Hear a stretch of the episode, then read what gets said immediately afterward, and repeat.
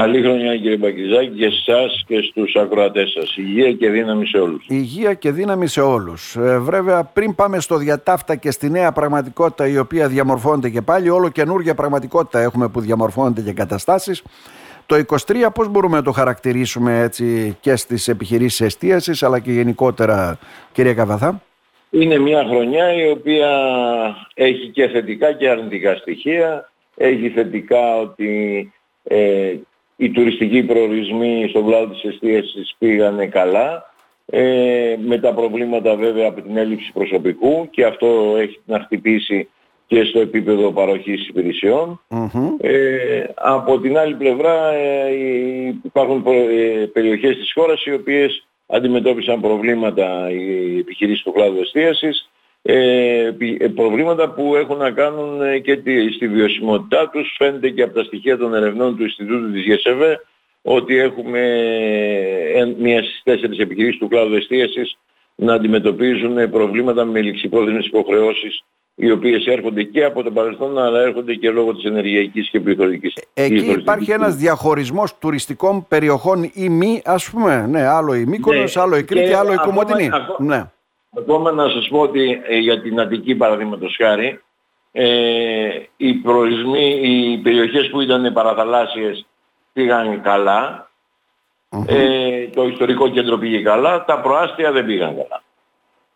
Α, υπάρχουν δηλαδή, διαφορές ακόμα δηλαδή και στο αστικό κέντρο όπως μας λέτε, ανάλογα ναι, την περιοχή. Ακριβώς. Μάλιστα. Ακριβώς. Αυτό το πρόβλημα το είδαμε το και τώρα στις γιορτές. Ε, παραδείγματος χάρη στη Θεσσαλονίκη υπήρχε μια κινητικότητα στον κλάδο της εστίασης με, με μια πτωτική τάση της τάξης του 10% αλλά με ένταση δουλειάς, με μικρότερους λογαριασμούς ε, στο κέντρο της πόλης και στην περιφέρεια ήταν, ε, τα, ήταν τελείως διαφορετική εικόνα. Στην περιφέρεια της Θεσσαλονίκης ας πούμε.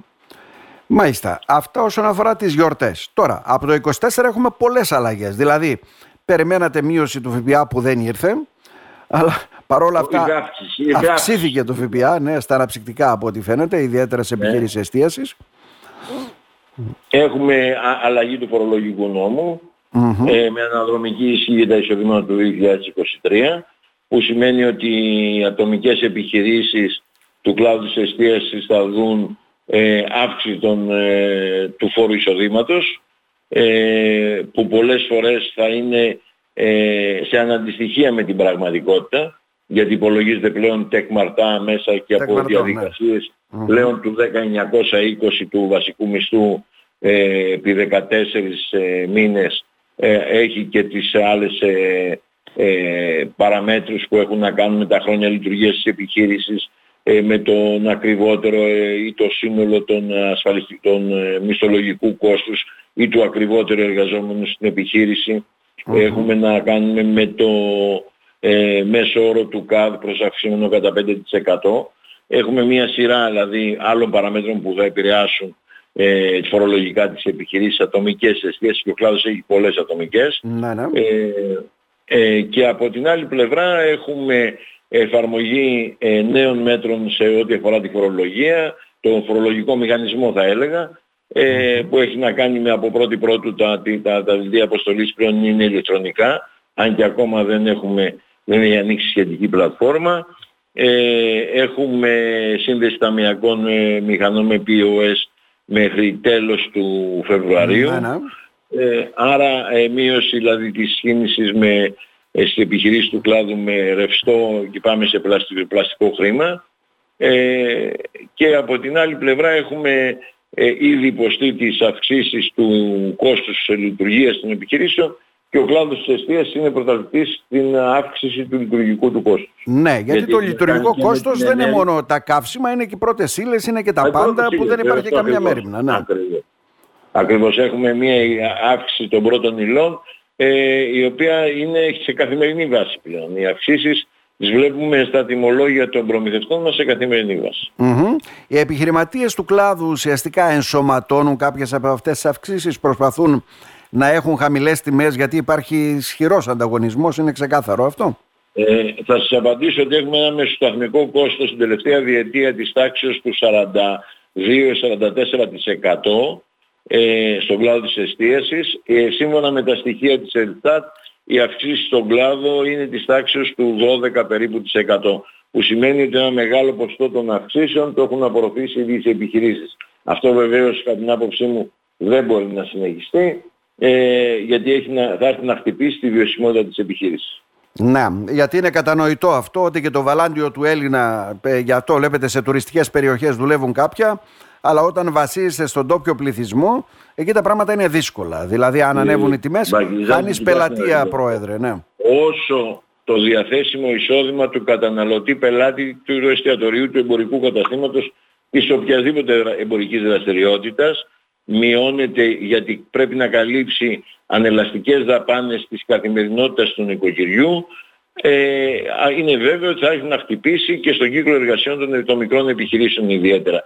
Και αυτό φάνηκε αν θέλετε και το λέω με την ιδιότητα του πρόεδρου της ΓΕΣΕΒΕ ε, και κατά τη διάρκεια των ε, εορτών ε, στον εμπορικό κόσμο, ιδιαίτερα στα καταστήματα του λιανικού εμπορίου, των μικρών επιχειρήσεων. Εκεί είδαμε μία μείωση του κύκλου εργασιών σε σύγκριση με το 2022 ε, ενώ την, ε, την όποια ε, κινητικότητα στην αγορά την εισέπραξαν οι μεγάλες επιχειρήσεις του λιονικού εμπορίου. Mm-hmm, οι οποίες συνεχίζουν, ναι. Οι πολυεθνικές ουσιαστικά, δηλαδή. Ακριβώς, η συγκεντροποίηση. ναι, άρα δηλαδή προς τα εκεί βαδίζουμε, δηλαδή κάνοντας μια εκτίμηση πρόεδρε, δηλαδή ε, θα δημιουργηθεί πρόβλημα σε πολλές έτσι μικρές ατομικές επιχειρήσεις ουσιαστικά στο λιανεμπόριο γιατί αυτή είναι η κυρίως δομή επιχειρηματική στην Ελλάδα. Ε, κοιτάξτε, θεωρώ ότι εφαρμόζεται από την κυβέρνηση το δόγμα Πισαρίδη. Το δόγμα Πισαρίδη είναι ξεκάθαρο, είναι σαφές, το αναφέρει ο ίδιος ο κύριος Πισαρίδης στην έκθεσή του, η οποία λέει ότι πρέπει να μειώσουμε την αυταπασχόληση και τη μικρή επιχειρηματικότητα υπέρ της μισθωτής Άρα είναι σαφές ότι είναι κυβερνητική ε, θέση ε, η εφαρμογή του δόγματος Πισαρίδη και φαίνεται όχι μόνο από, το, από αυτό που σας είπα και το φορολογικό που οδηγεί σε κρίσιμο μικρές επιχειρήσεις, φαίνεται και από τους διαθέσιμους πόρους που εισραίουν στη χώρα ένας παχτολός χρημάτων πάνω των 70 δισεκατομμυρίων ευρώ. Και αν βάλω και το Ταμείο Γεωργίας θα μιλάω για 80 δισεκατομμύρια και πλέον. Ναι. ε, και με την μόχλευση με ασφάλεια κάποιος θα μπορούσε να μιλήσει για 110-120 δισεκατομμύρια που θα έρθουν στη χώρα τα επόμενα χρόνια. Έχουμε Ταμείο ανά, ανά, Ανάκαμψης μηδέν για Αλλά τις μικρές και πολύ μικρές Για μικρές επιχειρήσεις, είναι με μηδέν ουσιαστικά γιατί έχει ημερομηνία λήξης, πάει στις μεγάλες επενδύσεις ναι, όπως λέμε. 600 μεγάλες επιχειρήσεις κατά την εκτίμησή μου ε, θα πάρουν τα 12,5 δισεκατομμύρια του, του, του δανειακού σκέλους του Ταμείου Ανάπτυξης, Ανάκαμψης συγγνώμη, ε, με ένα χαμηλό επιτόκιο περίπου στο 1%. Ε, αντιλαμβάνεστε ότι αν εγώ βγω στην ε, τραπεζική αγορά να δανειστώ σήμερα θα δανειστώ με επιτόκιο 6, 7, 8%. Άρα εκ των πραγμάτων δεν είμαι ανταγωνιστικός. Αν σας ε, το δεύτερο είναι ΕΣΠΑ, ναι. ΕΣΠΑ 21-27, τα προγράμματα που ανακοινώνονται ίσως δεν ακουμπάνε τον κλάδο της εστίασης με την έννοια του ε, μέσου αριθμού αλλά τις μικρές επιχειρήσεις του εμπορικού κλάδου παραδείγματος χάρη ε, τις αφήνουν απ' έξω γιατί έχουμε ε, κόφτη τα, τις δύο ή τρεις ετήσιες μονάδες εργασίας. Τα πρώτα προγράμματα που ανακοινώθηκαν είχαν πέντε ετήσιες μονάδες εργασίας ως προϋπόθεση για την ένταξη στο, στο νέο ΕΣΠΑ. Κάναμε μια παρέμβαση στο Υπουργείο Οικονομικών και μπορέσαμε και φέραμε τις τρεις ή δύο ετήσιες μονάδες ανάλογα το πρόγραμμα.